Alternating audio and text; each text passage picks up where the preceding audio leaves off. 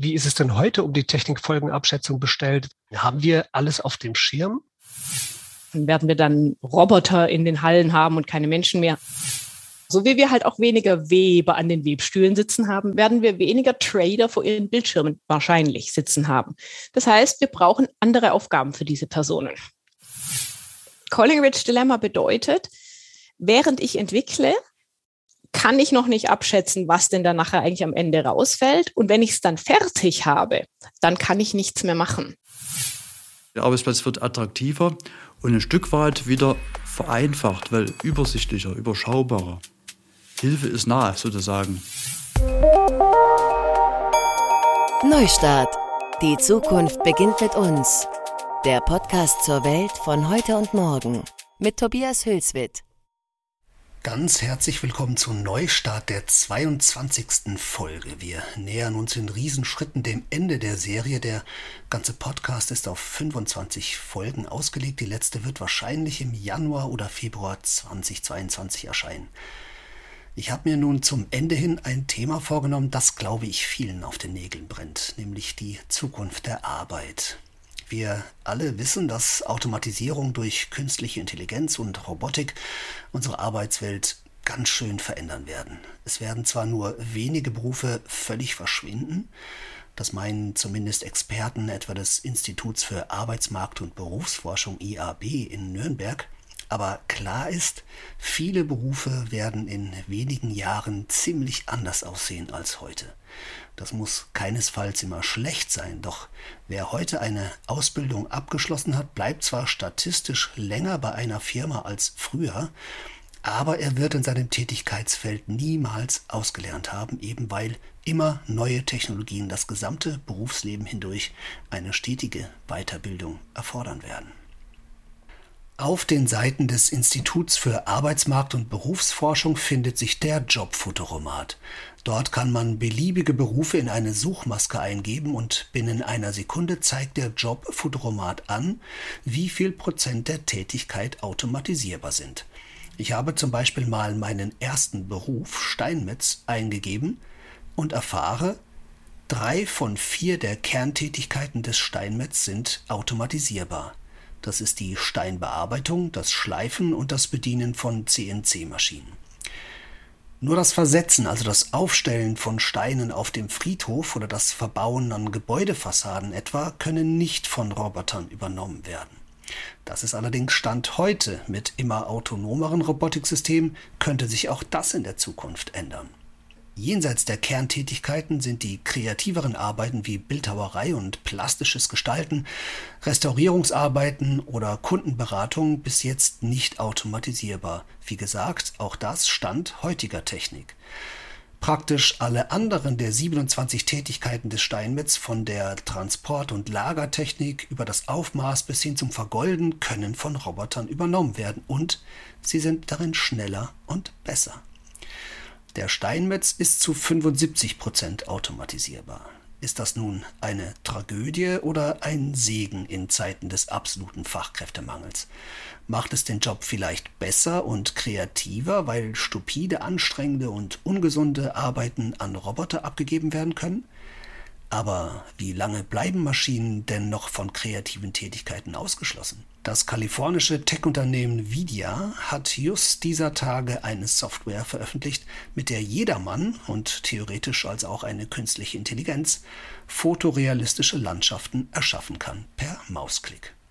Ich gebe einige weitere Berufe ein. Die Fachberater in Finanzdienstleistung ist zu 43 Prozent automatisierbar die Börsenhändlerin zu 82 Prozent, die Rechtsanwältin zu 33 Prozent, die Masseurin nur zu 17 Prozent, aber die Gabelstaplerfahrerin zu 100 Prozent. Die Arbeitswissenschaftlerin Angelika Bullinger-Hoffmann erforscht als Professorin an der TU Chemnitz die Zukunft von Arbeit und Arbeitenden. Und in Mittweida koordiniert Leif Goldhahn, Professor für Produktionsinformatik, das Projekt PRAL, Perspektiven Arbeit Lausitz. Und dort geht es ganz konkret um die Zukunft der Arbeit unter dem Vorzeichen der Digitalisierung in der Region im Norden Sachsens und im Süden Brandenburgs. Ich habe mit den beiden gesprochen. Sie hören zuerst das Gespräch mit Angelika Bullinger-Hoffmann und anschließend das mit Live Goldhahn. Es wird spannend. Hören Sie mit.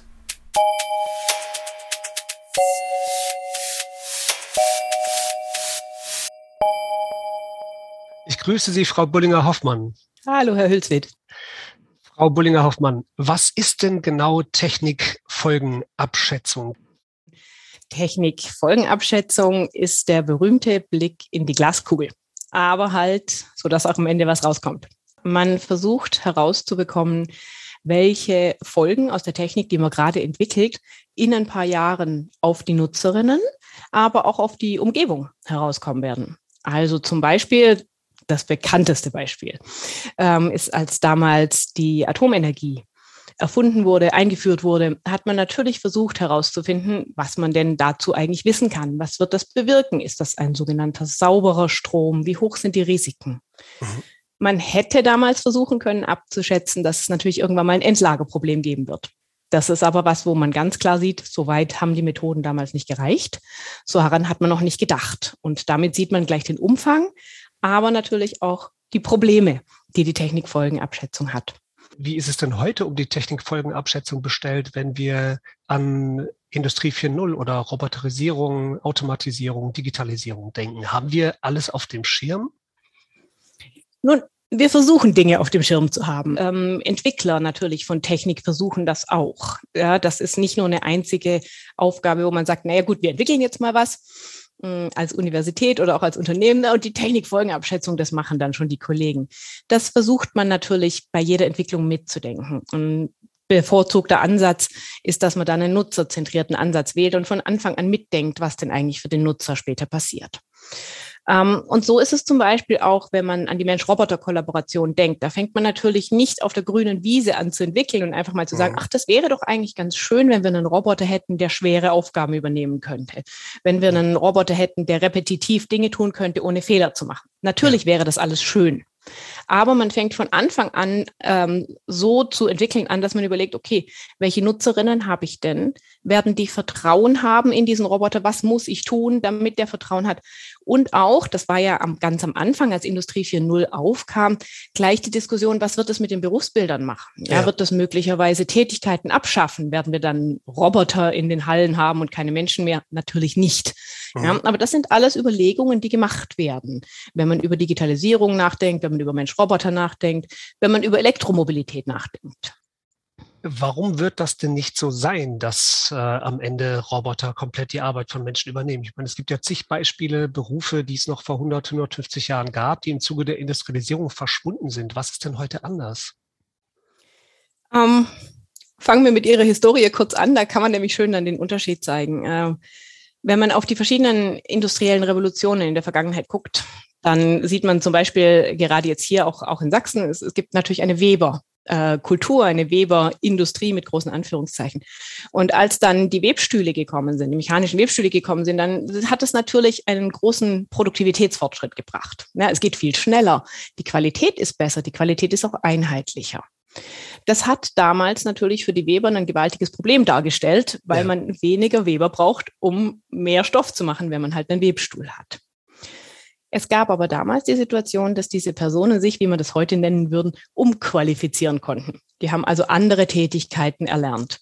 Zum Teil haben die natürlich die Webstühle bedient, zum Teil haben sie aber auch in der langsam aufkommenden Mobilitätsindustrie Tätigkeiten gefunden. Mhm. Wenn man jetzt anguckt, wie das heute ist, dann sehen wir, dass wir mit der Digitalisierung Möglichkeiten haben, Jobs möglicherweise zu vereinfachen die im Moment gerade sehr belastend sind. Wir haben gerade über Roboter gesprochen, da ist es sehr einfach, weil da geht es um schwere Tätigkeiten. Ja, wenn man sich einfach überlegt, dass man viel Last hebt, da ist es natürlich fantastisch, wenn der Roboter das jetzt für uns tut. Mhm. Das ist eine Erleichterung. Diese Tätigkeit fällt dann weg, aber nicht das ganze Berufsbild. Denken wir mal in eine ganz andere Richtung, so in Richtung Banking zum Beispiel. Wenn Sie da lange vor Monitoren sitzen, beim Handeln mit Wertpapieren zum Beispiel, dann müssen Sie sehr aufmerksam sein ähm, über eine lange Zeit hinweg und dann sehr schnell reagieren. Das ist auch was, was eine künstliche Intelligenz, ein Algorithmus möglicherweise sogar besser kann, ähm, mit weniger Fehlern kann, als die Person, die da davor sitzt. Mhm. Wird das bedeuten, dass wir keine Banker mehr haben werden? Nein, auch das nicht. Aber weniger. Aber genau, so wie wir halt auch weniger Weber an den Webstühlen sitzen haben, werden wir weniger Trader vor ihren Bildschirmen wahrscheinlich sitzen haben. Das heißt, wir brauchen andere Aufgaben für diese Personen. Das könnte jetzt beim Banker zum Beispiel eine äh, bessere, individuellere Kundenbetreuung sein, dass man da nicht versucht, wie man es im Moment gerade tut, ähm, das stark mit Schubladendenken zu machen. Also der Mensch arbeitet quasi wie der Algorithmus, sondern dass man tatsächlich versucht, auf individuellere Bedürfnisse einzugehen. Das wäre ein verändertes Berufsbild. Mhm wenn man zum Beispiel auf die, ähm, wenn man jetzt auf den Hallenboden guckt, wir waren gerade bei Fertigung und schweren Tätigkeiten für den Menschen. Entschuldigung, wenn ich, da ganz kurz, wenn, ich, mhm. wenn ich da ganz kurz einhaken darf, das wäre wirklich eine positive Entwicklung, weil ich glaube, was vielen Leuten tatsächlich fehlt, ist ähm, genau dieses Individuelle, diese persönliche Betreuung. Ja. Egal, wo man hingeht, ne? sei es beim Arzt, sei es bei der Bank, Leute, die da Zeit hätten und auch die Möglichkeit, individuell auf einen einzugehen. Also ich stimme zu, das wäre wirklich ein, das wäre wirklich ein Plus. Braucht man nicht aber auch für die Arbeitsplätze, die wirklich wegfallen, an anderer Stelle einfach enorm viel Wachstum, also einfach neue Stellen, die entstehen und, und passiert das? Ja, da legen Sie natürlich jetzt im Moment wirklich den, den Finger in die Wunde, denn das ist die spannende Frage. Ich habe Ihnen jetzt gerade den schönen Teil äh, dargestellt. Ja? Also der Banker, die Bankerin, die jetzt in die Beratung einsteigen kann und sich wirklich beschäftigen kann und vielleicht auch mehr Zeit hat, andere Produkte auszusuchen als momentan. Wir brauchen aber auch die Ehrlichkeit zu sagen, dass das vor allem möglich sein wird in den heutigen Zeiten, in denen wir leben. Wir leben nicht mehr in den Zeiten der Weber.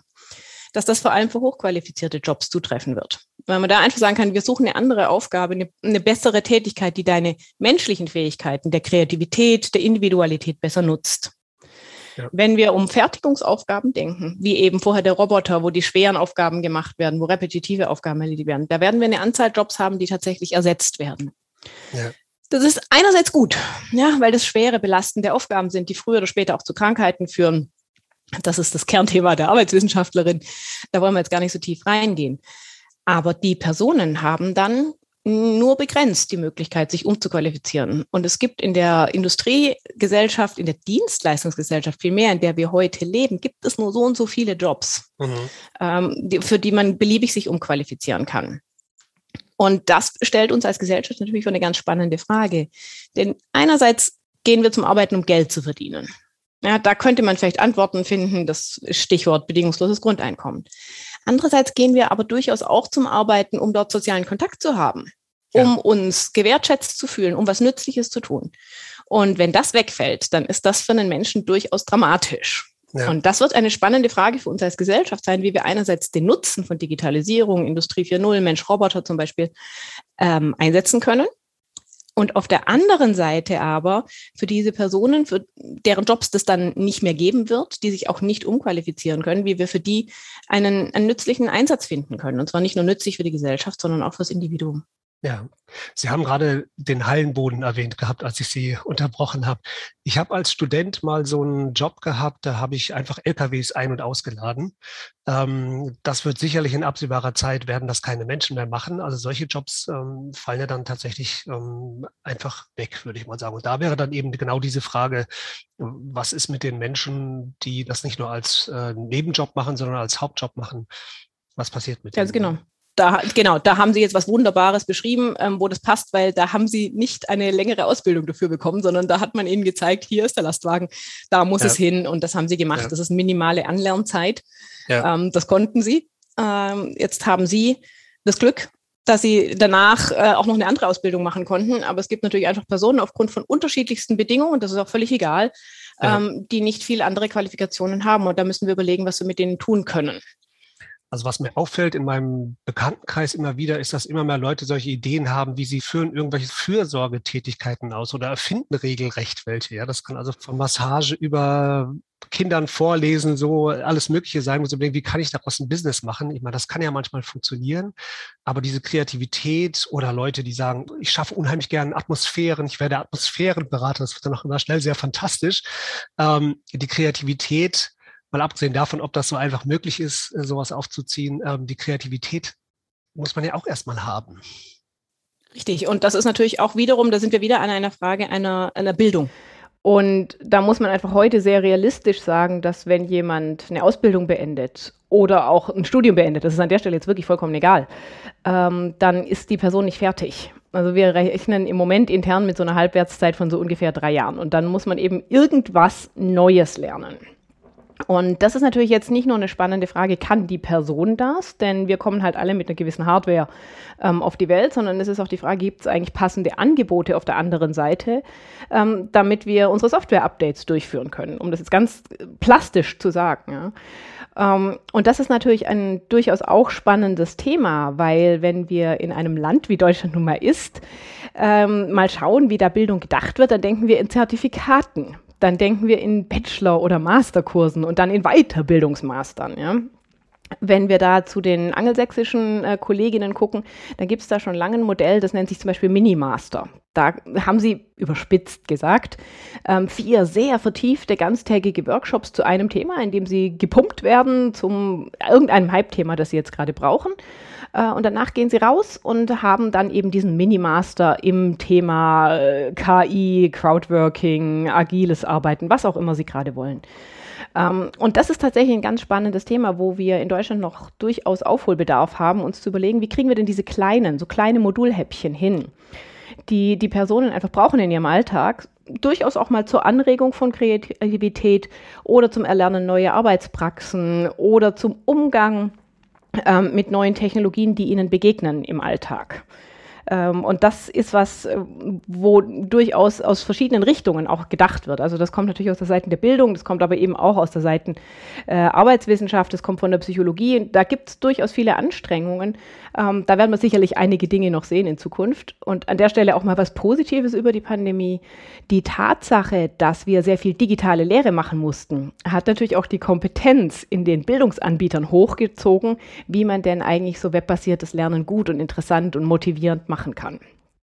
Häufig geht es da auch schon ähm, um Formulierungen. Ja, also wenn es da eine Pflicht zur Weiterbildung gibt, ja, die deutsche Sprache hat da ja auch so ein gewisses Gewicht, das wir da nutzen können, im Verhältnis zu, wir haben ein Angebot für ein Lernhäppchen. Ja, das klingt schon so ein bisschen spielerisch, so ein bisschen unernsthaft.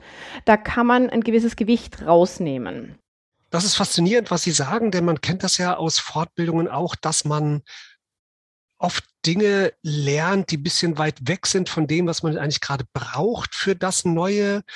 Und man wünscht sich manchmal genau solche Häppchen, so, die genau maßgeschneidert sind auf das, was wir jetzt Neues lernen müssen und bitte nicht alles Mögliche außenrum noch dazu, nur damit man so und so viele Stunden Fortbildung absolviert hat. Ich glaube, da muss Bildung sich doch auch irgendwie flexibilisieren, auch pragmatischer werden und einfach zielgerichteter werden insgesamt, oder? Genau, das ist eben ähm, ein Gedanke, wo ich sage, wir, wir müssen uns mehr überlegen, wie kriegen wir eigentlich Kompetenz an die Personen und nicht, wie kriegen wir ein Zertifikat an die ja. Personen. Ja. ja. das, was Sie gerade überschrieben haben mit so und so viele Stunden, das ist ja das, was hinter dem Zertifikatsgedanken steht. Wenn Sie nicht 100 Stunden gemacht haben, dann kriegen Sie das Zertifikat nicht. Und das, darum geht es am Ende des Tages. Also wie kriege ich Kompetenz an die Personen? Wie prüfe ich auch kompetenzorientiert und nicht dahingehend, äh, hat jemand jetzt die Stunden abgesessen? Weil das demotiviert natürlich. Ja? Wenn ich zwei oder drei so Weiterbildungen gemacht habe, wo ich mich verzweifelt frage, was das mit mir in meinem Alltag zu tun hat, habe ich da deutlich weniger Motivation auf die nächste, als wenn ich erkenne, okay, das, was, worum es jetzt gerade geht, das ist individuell zugeschnitten aus einem Modulkasten, den mein Unternehmen mir anbietet. Ich kann mir das raussuchen, was ich brauche und ich kann mir das idealerweise auch noch in dem Format raussuchen, das ich gerne hätte. Also ich kann mir zum Beispiel irgendeine Professorin holen, die mir was in einem Video erzählt. Ich kann das in einem Spiel machen.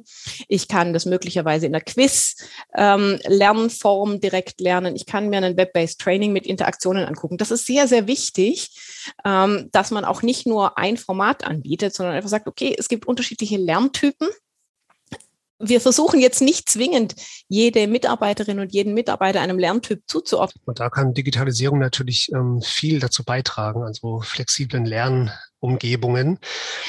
Ich möchte noch mal auf einen Punkt zurückkommen, den Sie ganz am Anfang genannt haben, nämlich Vertrauen. Also Vertrauen in Roboter, in, in äh, nichtmenschliche Kollegen, sage ich jetzt mal. Es gab ja mal dieses Schlagwort des Uncanny Valley, dass man, ich habe das nochmal nachgelesen, das ist, glaube ich, aus den 70er Jahren, die These damals, dass man ähm, Vertrauen hat zu Robotern, die noch nicht sehr menschlich sind und dann wieder hätte zu Robotern, die extrem menschlich wirken, wo man fast den Unterschied nicht mehr merkt. Aber dazwischen, wenn es so menschenähnlich wird, dann kriegten die Leute so damals die These so, so ein Zombie-Grauen, so ein Gruseln irgendwie. Ja, also man merkt, das ist kein Mensch, das ist aber auch keine richtige Maschine mehr.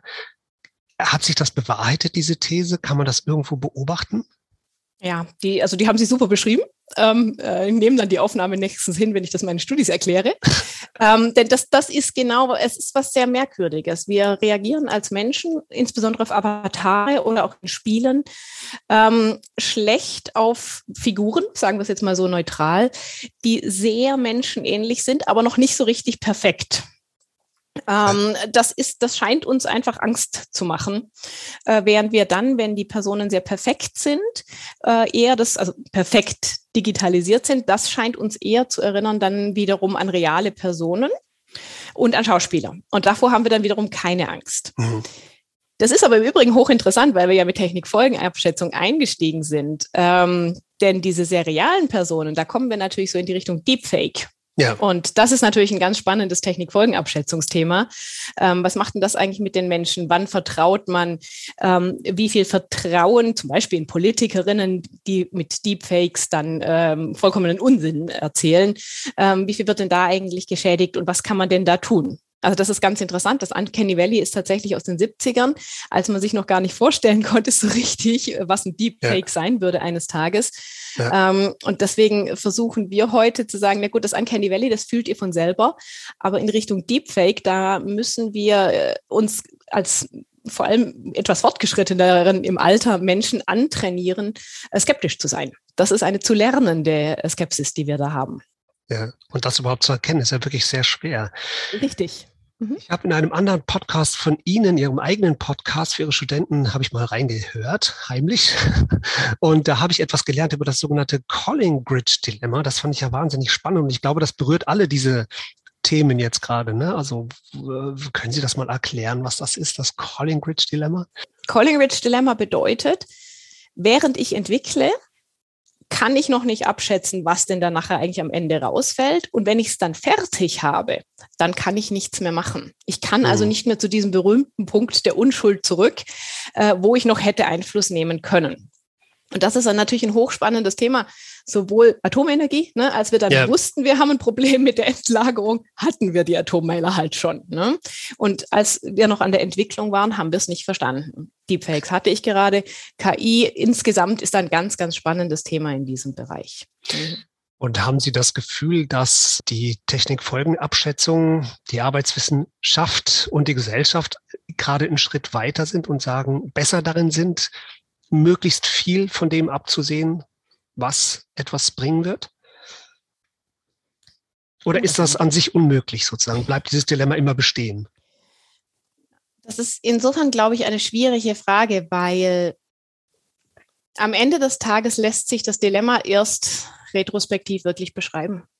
Man versucht durch die Durchführung von, von der Technikfolgenabschätzung, durch die Entwicklung im Einbezug der Nutzer, durch eine ganzheitliche Entwicklung, wo man auch schaut, nicht nur auf die Technik, sondern auf die Gesellschaft, natürlich auf die Ökologie, ähm, man versucht das immer so gut als möglich zu machen. Das kann man, glaube ich, äh, einem äh, Wissenschaftler, einer Wissenschaftlerin heute schon sagen. Man versucht so viele ähm, Methoden anzuwenden. Ja, die Technikfolgenabschätzung ist ja eben nicht die berühmte Glaskugel, sondern ein ganz klar strukturierter Prozess, wo verschiedene Experten gehört werden, ähm, wo verschiedenste Bewertungen vorgenommen werden.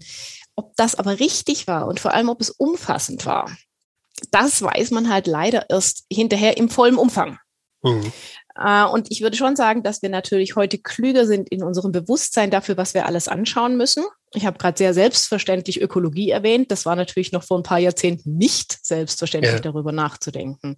Ja. Also insofern, wir sind sicher besser geworden in dem, was wir betrachten. Ich würde aber schon wagen zu sagen, dass natürlich auch die Techniken, die wir anschauen, komplexer geworden sind. Ne? Wenn man das Schlagwort KI hier reinfallen lässt, ähm, dann ist das natürlich ein viel, viel breiteres Thema, als es damals darum ging, wenn man versucht abzuschätzen, Auswirkungen des Automobils auf die Umwelt. Mhm. Wo kommt der Name nochmal her? Collingridge Dilemma? Das ist meiner Ansicht nach die Person, die das zum ersten Mal beschrieben hat. Und die hat, glaube ich, das war Ende des 18. Jahrhunderts, die hat mechanische Waschmaschinen erfunden, diese Person, und sich dabei auch gleich überlegt, ähm, was das für Folgen haben könnte. Äh, nein, das ist tatsächlich ein anderer Mensch. Das ist aber insofern ah. eine sehr schöne Geschichte, denn äh, der, die Person, die das entwickelt hat, war der Herr Schäffer. Und der Aha. hatte eine sehr spannende Kombination, denn der war Pfarrer und Naturwissenschaftler und Erfinder. ähm, also das ist auch so ein Allgemeingenie, wie man so heute nicht mehr so richtig entdeckt. Der hat sich so, so 1770, grob gesagt, ähm, mal überlegt, dass eigentlich diese Tätigkeit eines Waschweibs doch irgendwie nicht so ganz besonders gesund und auch nicht so besonders effizient wäre. Also wir sind in einer Zeit, wo man tatsächlich noch mit Waschbrett über heißen Trögen steht. Das ist äh, der Albtraum jedes Arbeitswissenschaftlers. So, und was er damals entwickelt hat, war die mechanische Waschmaschine. Und der hat sich dann sehr klug gleich überlegt, wie bringe ich denn das jetzt an die Frau? Indem er ähm, den Frauen gesagt hat, naja, guckt mal, da könnt ihr nicht nur in einen Haushalt gehen, sondern in zwei Haushalte an einem Tag und da kommt, könnt ihr viel mehr verdienen und es ist viel gesünder und die Hausfrauen sind wahrscheinlich auch deutlich zufriedener, weil ihr ja viel schneller seid. Das heißt, der hat tatsächlich ja in dem Maße, in dem es eben 1770 möglich war, mal versucht, so eine, so eine 360-Grad-Analyse zu machen und zu gucken, wen es alles beeinflusst und wie denn das tatsächlich was helfen könnte. Und solange das mechanische Waschmaschinen waren, stimmte das wahrscheinlich auch. Erst mit der Elektrifizierung. Ja. Sah es dann anders aus. Genau, mit dem nächsten Schritt, wo es dann ins Private geht, dann sind wir wieder bei unseren Webern, ja, wo dann die Aufgabe der Waschfrau abgeschafft wird. Mhm. Diese Elektrifizierung, die konnte man nicht richtig vorhersehen wahrscheinlich. Das sind da diese sogenannten Unknown Unknowns, die man nicht wissen kann und von denen man auch nicht wissen kann, dass man sie nicht weiß. Genau, das ist natürlich äh, für jede Folgenabschätzung, für jede Technikentwicklung, ähm, äh, das ist immer die Frage, wie groß ist dieser nicht mehr grau, sondern Schwarzbereich? Genau, was Sie sagen, die Unknown Unknowns, also äh, gibt es etwas, von dem ich noch nichts weiß. Das kann ich dann natürlich auch nicht im Vorhinein planen oder umgehen. Ne? Es gibt ja gerade ein Schlagwort, das durch die Medien geht, das Metaversum. Äh, gerade ist ja nicht neu, aber durch die Umbenennung und Neuausrichtung von Facebook ist das so prominent jetzt auf einmal. Das heißt, die Verschmelzung der physischen Welt mit Augmented Reality und Virtual Reality. Ich würde gerne noch mal ganz kurz klären, was ist denn eigentlich der Unterschied zwischen Augmented Reality und Virtual Reality? Und wie würde so eine Überlagerung in der Arbeitswelt dann physisch aussehen? Also wenn wir erstmal mhm. nochmal auf den, auf den Unterschied schauen, was ist eigentlich das eine und was das andere? Die Virtual Reality ist das umfassendere. Da könnte man sich jetzt zum Beispiel vorstellen, dass Sie ähm, meistens eine Brille aufsetzen. Das ist das, was Sie so typischerweise kennen. Ähm, und da in eine komplett digitale Welt eintauchen. Also Sie fliegen über den Grand Canyon oder besteigen irgendwelche Berge oder was auch immer. Äh, die Augmented Reality bedeutet, Sie sind immer noch in Ihrer Realität, aber da kommt was dazu. Mhm. Ähm, haben Sie dann auch noch eine Brille? Ja, aber sie schauen mit dieser Brille auf ihre Realität. Also sie würden jetzt im Moment in ihrem Raum umgucken ähm, und könnten sich da neue Möbel reinstellen lassen und ja. ähm, könnten die dann umherschieben und hätten dann einen Eindruck ihres Raumes, den sie mhm. tatsächlich vor sich sehen mit den neuen Möbeln. Also einfach gesagt, äh, virtuelle Realität ist eine neue virtuelle Realität. Augmented ja. Reality ähm, bedeutet eine Anreicherung. Mhm. Und was ist dann das Metaversum? Was passiert denn da dann jetzt noch dazu? Ja, das ist das Spannende, ob uns das jetzt wirklich was Neues bringt. Hm. Ähm, das ist, also ich würde das tatsächlich mit einer gewissen Skepsis sehen. Ja. Äh, das ist ein schönes Stichwort. Ähm, das kann sich auch jeder gut merken. Am Ende des Tages, Sie hatten ja nach der Frage für die Arbeitsrealität ja. gefragt. Vielleicht gucken wir uns da einfach an. Ähm, da ist Augmented Reality zum Beispiel sehr, sehr praktisch. Wenn Sie sich vorstellen, dass Sie eine Montage vor sich haben, dann haben Sie typischerweise verschiedene Bestandteile vor sich äh, angerichtet, in Anführungszeichen, auf so einer Art Schublade oder Tablett. Und da können Sie mit einer Augmented Reality Brille dann sehr leicht Pointer bekommen, was Sie in welcher Reihenfolge denn zusammenbauen sollen. Ist mhm. zum Beispiel zum Anlernen durchaus was Schickes, mhm. ähm, wo man einfach mal sagen kann, guck, äh, du musst dir das jetzt nicht in einem Buch anschauen, sondern die Brille zeigt dir der Reihe nach, was geht und du kannst es einfach mal live probieren, ohne dass ein realer Mensch, der Meister der alten Zeit, neben den Auszubildenden stehen muss. So. Ähm, und das Metaverse, das eben die Realität anreichern soll, um äh, virtuelle Anteile, addiert dazu jetzt im Wesentlichen noch einen sozialen Austausch, noch einen Dialog, noch eine Kommunikation. Äh, ich erlaube mir jetzt eine gewisse Skepsis zu sagen. Natürlich könnte man sich vorstellen, dass das jetzt ganz nett wäre. Wir hätten, haben jetzt unser Azubi in unserem Beispiel, die baut da was zusammen und jetzt hätten wir noch eine Chat-Funktion ähm, mit der Person, die neben dran auch was zusammenbaut oder eben einen Austausch mit dem Meister zum Beispiel oder dem Teamleiter. Warum nicht? Aber technisch ist das nicht wirklich was Neues. Also technisch mhm. ist es schon da, ähm, insbesondere im Arbeitsalltag glaube ich nicht, dass das wesentlichen Durchbruch bringen wird. Es, privat ist es sicherlich nett zu haben und auch eine schöne Erfahrung. wenn ich eben nicht nur Dinge äh, in meine Realität angereichert sehen kann, sondern mich darüber auch noch austauschen kann, die vielleicht auch noch austauschen kann mit jemand anderem, die dann auch den Raum sieht. Aber am Ende des Tages ist das Augmented Reality mit sozialem Netzwerk dran geklebt.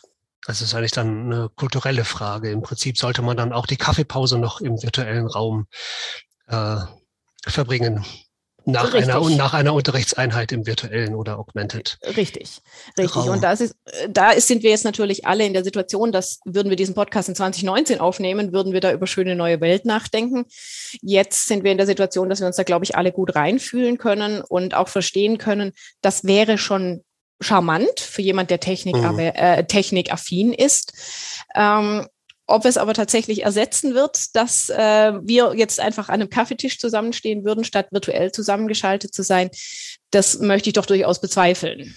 Das ist einfach die soziale Komponente, die wir versuchen können zu ersetzen durch Augmented mhm. Reality, durch Austausch, die wir aber nicht ersetzen können im vollen Umfang.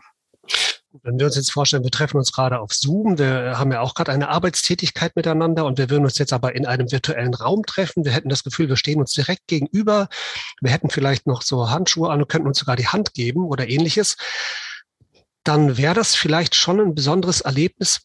Meine Erfahrung jetzt gerade zum Beispiel mit dem Online-Unterricht war, dass man, dass das sich während der Tätigkeit selbst gut anfühlt und sehr lebendig und sobald sie vorbei ist, fällt man in so ein kleines Loch was ja, ich aus der nicht alleine mit dem Gefühl. Ja, was ich aus der physischen Arbeitswelt so nicht kannte, da ist man vielleicht mal erschöpft, aber dass man so eine, so eine gewisse Leere hat, wie eine, als ob man zu viel Computer gespielt hat, ähm, das kenne ich nur daher. Und ich frage mich, was macht das mit uns als physischen, als physischen Wesen, die wir ja doch so angelegt sind, dass wir irgendwie auf Physis reagieren auch? Ähm, das ist der eine Anteil, ne, dass, dass wir eben keinen wir haben tatsächlich keinen physischen Kontakt. Äh, wir haben, wir sehen nur einen Teil der Körpersprache. Also wir sehen auf den Zoom-Fenstern, ich habe eine relativ ausgeprägte Gestik. Äh, Sie sehen aber nur meine Fingerspitzen. Ähm, was ich jetzt ansonsten noch so tue, können Sie einfach nicht sehen. Also es fehlt ja. mal sehr viel bildlicher Eindruck. Ähm, und dann kommt was dazu, was wir Arbeitswissenschaftlerinnen als äh, Arbeitsverdichtung nennen. Und die merkt man in genau diesen Momenten sehr stark, die Sie gerade beschrieben haben. Mhm. Sie sehen Personen in der aktuellen Situation oder auch in so einem Metaverse mit einem Purpose, also nur mit einem Zweck. Wir treffen uns jetzt gerade nicht, um in Ruhe mal zu quatschen. Dazu gleich noch was, weil da gibt es auch Möglichkeiten, wenn man versuchen kann, das in der Arbeitswelt zu nutzen. Also wir treffen uns gerade nicht, um freundlich zu quatschen, sondern wir treffen uns, um dieses Interview zu machen. Ja. Würde das real stattfinden, würde ich Sie willkommen heißen. Ich würde Ihnen ein paar Besonderheiten meines Hauses zeigen wollen. Ja. Ähm, wir hätten erstmal eine gewisse Zeit des sozialen Anführungszeichen auf und zu, nutzlosen Austausches. Und mhm. das ist das, was ich vorher versucht habe auch zu beschreiben. Das ist das, was uns auch fehlt, wenn wir zwar Geld bekommen, aber nicht ja. zur Arbeit gehen. Das ist diese soziale Einbettung, dieses Zusammengehören. Ja, und wenn Sie nur Ihre Aufgabe erfüllen ähm, und dann diesen Zoom-Call aufmachen, schlimmstenfalls sogar gleich noch in den nächsten reinrennen, ohne eine Pause ja. zu machen, ohne irgendwie herumzulaufen, dann haben sie keine Zeit, um irgendwie abzuschalten, äh, um diese Aufgabe in Ruhe zu beenden, um noch ein bisschen sozialen Austausch zu haben. Und das fehlt uns als Menschen. Wir sind einfach soziale Tiere. Und daher ja. kommt dieser Moment der Leere, weil wir bemerken, das ist es nicht.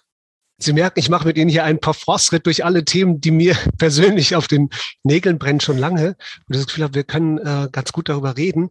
Ähm, ich habe bei Ihnen in einem Ihrer Texte oder einem Ihrer Podcasts auch gelernt, dass es ein Vorteil ist, dass Algorithmen teilweise ein objektiveres äh, Feedback geben können als jetzt Chefs.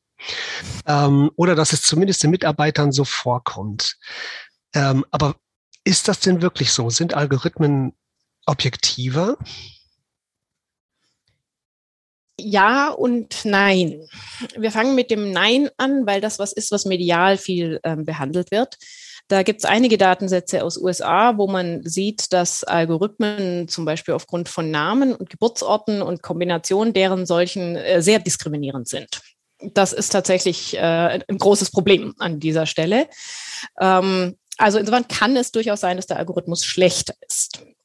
Ähm, zum Beispiel, wenn es da um Kreditvergabe geht, da geht es dann um solche Dinge, dann hat man eine Kombination und man sagt, die Person kommt offensichtlich aus einem armen Viertel, ähm, dann kriegen die gar keinen Kredit, ohne dass man sich anguckt, ob das möglicherweise eine sehr wohlhabende Person ist, die jetzt da gerade hingezogen ist. Ne? Ja. Sowas kann natürlich passieren. Ähm, das ist das Nein. das Ja ist natürlich schon auf der anderen Seite dürfen wir nicht vergessen. Man sagt so leicht und so schnell, auch Chefs sind nur Menschen. Mhm. Ähm, da ist aber natürlich schon viel drin. Es gelingt uns als Menschen fast nicht, uns frei zu machen ähm, von einem gewissen Schubladendenken. Es ist zu komplex für uns. Wir teilen Menschen ein in Typen. Das können wir bei aller Versuchen, das nicht zu tun, fast nicht verhindern. Das, mhm. weil es ist zu viel sonst. Ähm, und diese Schubladen äh, agieren natürlich als sogenannte Filter. Und durch diese Filter sehen wir dann die Person. Und deswegen hat man durchaus gute äh, Erfolge gesehen, wenn Führungskräften eine KI oder ein Algorithmus zur Verfügung gestellt wird, wo man einfach sagt, okay, guck mal, aber wenn wir uns jetzt mal ganz objektiv anschauen, was die Person geleistet hat, ähm, um es jetzt vereinfacht zu sagen, äh, wie viele Projekte sind erfolgreich, wie schnell abgeschlossen worden, wie viele Kundenkontakte sind eigentlich da gewesen und so weiter und so fort. Also der Versuch tatsächlich zu objektivieren, was an Leistung da ist, inwieweit man das objektivieren kann und das dann den Führungskräften zur Verfügung stellt. Und dann kommt die Führungskraft dazu und bringt ihre persönlichen Eindrücke rein. Denn Freundlichkeit zum Beispiel kann ein Algorithmus halt relativ schwierig messen. Mhm. Ja, ähm, ob jemand im Team eingebunden ist, kann, das ist schwer zu messen. Das kann dann aber auch durchaus ein Mensch äh, viel besser messen, hat aber eine, eine Krücke, so beschreibe ich das ganz gerne, ähm, auf die man sich gut stützen kann und sagen kann, okay, objektiv habe ich jetzt mal das, da kann ich das nebeneinander legen und dann nehme ich den persönlichen Eindruck dazu. Mhm. Also als Unterstützung sehr gut. Ähm, wobei man da nicht vergessen darf, je nachdem, wie lange jemand schon als Führungskraft arbeitet, muss man durchaus bei der Einführung weniger mit den Mitarbeiterinnen reden als mit der Führungskraft, die natürlich sagt, naja, jetzt, ich habe ja jetzt im Zweifelsfall Jahrzehnte Erfahrung und ich weiß, wie das geht und was soll denn dieser Algorithmus und was soll denn dieser Quatsch. Also die Einführung von KI in Führung ist nicht ganz einfach für alle Empfangenden, hat aber wirklich Nutzen. Interessant, weil dann vielleicht auch so ein Gefühl von Konkurrenz äh, sich einstellt erstmal. Genau. Also da fallen dann Sätze wie, ja, wollen Sie mich eigentlich abschaffen oder so. Hm?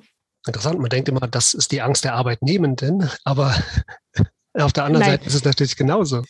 Nein, nein, natürlich nicht. Also Führungskräfte, das, das ist durchaus was, also gerade wenn sie viel Erfahrung haben, das ist, äh, das hat weniger mit dem Lebensalter zu tun, sondern mit der Erfahrung im Job. Dass mhm. äh, je länger wir das tun, welchen Job auch immer, desto mehr glauben wir, dass unsere Erfahrungen uns äh, helfen und stark machen. Das ist zu Teilen natürlich richtig, aber das bedeutet ja nicht, dass uns nicht Instrumente noch besser machen könnten. Mhm. Und da braucht es durchaus auch Überzeugungsarbeit, obwohl es da überhaupt nicht um die, wir sprachen ja darum, ob es darum geht, dass man äh, Jobs überflüssig macht. darum geht es gar nicht, sondern ja. es geht nur darum, ähm, dass man eine Krücke, eine Unterstützung, ein weiteres Instrument zur Verfügung stellt. Ja. Stichwort, äh, Menschen haben Angst dann um ihre Jobs nochmal, auch der Chef sogar. Es gibt ja diesen berühmten Jobfuturomat des IAB, Instituts für Arbeitsmarkt und Berufsforschung in Nürnberg. Ähm, das ist ganz lustig. Man kann da mal so Jobs eingeben und gucken, auch den eigenen, wie lange wird es den noch geben. Ähm, wie, wie finden Sie den? Ist das eine Spielerei oder ist das durchaus ernst zu nehmen? Ich finde es ein sehr spannendes Instrument, ähm, weil es sehr niedrigschwellig einfach mal ermöglicht, mal zu gucken, was denn die Kolleginnen der Ansicht sind, wie sich denn der eigene Job entwickelt. Wie immer ist es natürlich so, dass ein, ein Tool nicht alles abbilden kann. Und ähm, wenn man da zum Beispiel mal anguckt, wie man den, sich der Job eines äh, einer Lehrkraft an einer Waldorfschule entwickelt, dann kommt da halt, naja, sie könnten ja mal sehr digital entwickeln. Ähm, und daran lässt sich jetzt das, das Problem ein bisschen äh, abbilden. Das ist jetzt nun einfach in der Philosophie dieser, dieser Schule nicht drin, dass man digitalisierte äh, Unterricht machen wird. Und das wird wahrscheinlich auch nie passieren, weil das einfach keine staatliche Schule und so weiter und so fort ist. Ja, also ähm, da ist sehr viel, sehr viel Detail da und bei solchen Details passiert es halt auch mal das, was durchs Raster fällt. Ich würde aber auf jeden Fall immer sagen, der Nutzen von diesem Ding ist viel, viel größer als diese kleinen Fehlerchen, wie ich jetzt gerade einen ausgemacht habe, weil es einfach schön ist, da mal reinzugucken ähm, und auch sich mal die verschiedenen Optionen anzugucken, weil einem das ja auch die Möglichkeit gibt, mal zu sagen, na ja, kann ich mir das eigentlich vorstellen? Ähm, wenn die das so sagen, gibt es da vielleicht auch eine Qualifikation, wo ich jetzt Lust hätte, mir die anzueignen? Oder könnte ja auch sein, schreckt mich das dermaßen ab, dass ich mir mal anfange, mittelfristig Gedanken zu machen, was ich vielleicht anderes machen möchte, weil das, so möchte ich den Job nicht machen in Zukunft. Gut, dann empfehlen wir den Jobfuturomat jetzt nochmal. Einfach Jobfuturomat googeln und dann kommt man auf die Seite vom IAB und kann sofort loslegen. Das ist ganz spannend. Dann komme ich schon zu meiner letzten Frage. Ähm, was würden Sie sagen, was sind so die Fähigkeiten, die wir als Arbeitende in der Zukunft brauchen, um in dieser Welt zu bestehen? Also am Ende des Tages wird es mit, mit einer gewissen geistigen Flexibilität zu tun haben. Ähm, also wie offen bin ich, dass sich die Welt um mich herum verändert, ähm, dass sich Denkmodelle verändern, dass Anforderungen sich verändern. Wir haben vorher ganz kurz gestreift, Ökologie. Das ist vielleicht ein ganz hervorragendes Beispiel für dieses Thema jetzt. Äh, wir haben wahrscheinlich uns noch vor fünf Jahren, die Mehrheit von uns, äh, relativ wenig Gedanken gemacht, was unser Mobilitätsverhalten, unsere Art der Jobausübung ähm, mit für Auswirkungen auf den Planeten hat, mehrheitlich. Ja. Und das ist was, wo wir jetzt geistig äh, unser Hirn mal öffnen müssen und mal überlegen, okay, was bedeutet denn das jetzt für mich, für meinen Arbeitsalltag? Ähm, das nur als Beispiel, eine Veränderung in der Umwelt jetzt sehr, sehr konkret. Ähm, geistige Flexibilität hat aber natürlich auch damit zu tun, kann ich meinen Job weiterhin so machen, wie ich dachte? Ähm, wie gehe ich damit um, wenn auf einmal alles digitalisiert wird? Wie werde ich auch damit umgehen, wenn wir nicht mehr digitalisieren? Ähm, wie kann ich damit umgehen, dass wir einen größeren Anteil von, von Digitalisierung, von in irgendeiner Form Roboter im Alltag haben? Die werden nicht in den Hallen bleiben, die werden in unseren Alltag kommen und werden uns dort unterstützen. Ähm, bin ich dem gegenüber offen? Durchaus skeptisch, das ist nicht der Punkt. Aber bin ich dem gegenüber offen oder nicht? Wie offen bin ich dafür, dass sich mein Job verändert? Treibe ich das sogar oder nicht? Ähm, das wird wahrscheinlich damit zu tun haben, wie gut man damit dann umgehen kann, dass sich die Welt einfach immer schneller verändert ähm, und das auch Einfluss hat auf die Arbeits- und halt auch auf meine Lebenswelt. Und geistige Flexibilität wird da sehr, sehr hilfreich sein, wenn man die schon hat und sehr nützlich, wenn man sie sich anlernen kann in der nächsten Zeit. Also wir brauchen eine Art Veränderungskompetenz und die betrifft uns als Persönlichkeit und auch als äh, Ausgebildete, weiterhin Auszubildende. Richtig, mag ich. Veränderungskompetenz ist schön. Gut, ganz herzlichen Dank, Frau Bullinger-Hoffmann. Ich danke Ihnen, Herr Hilfswit. Das war Teil 1 der Zukunft der Arbeit mit Angelika Bullinger-Hoffmann. In der Podcast-Übersicht Ihres Podcast-Dienstes und auf YouTube finden Sie Teil 2 mit Live Goldhahn.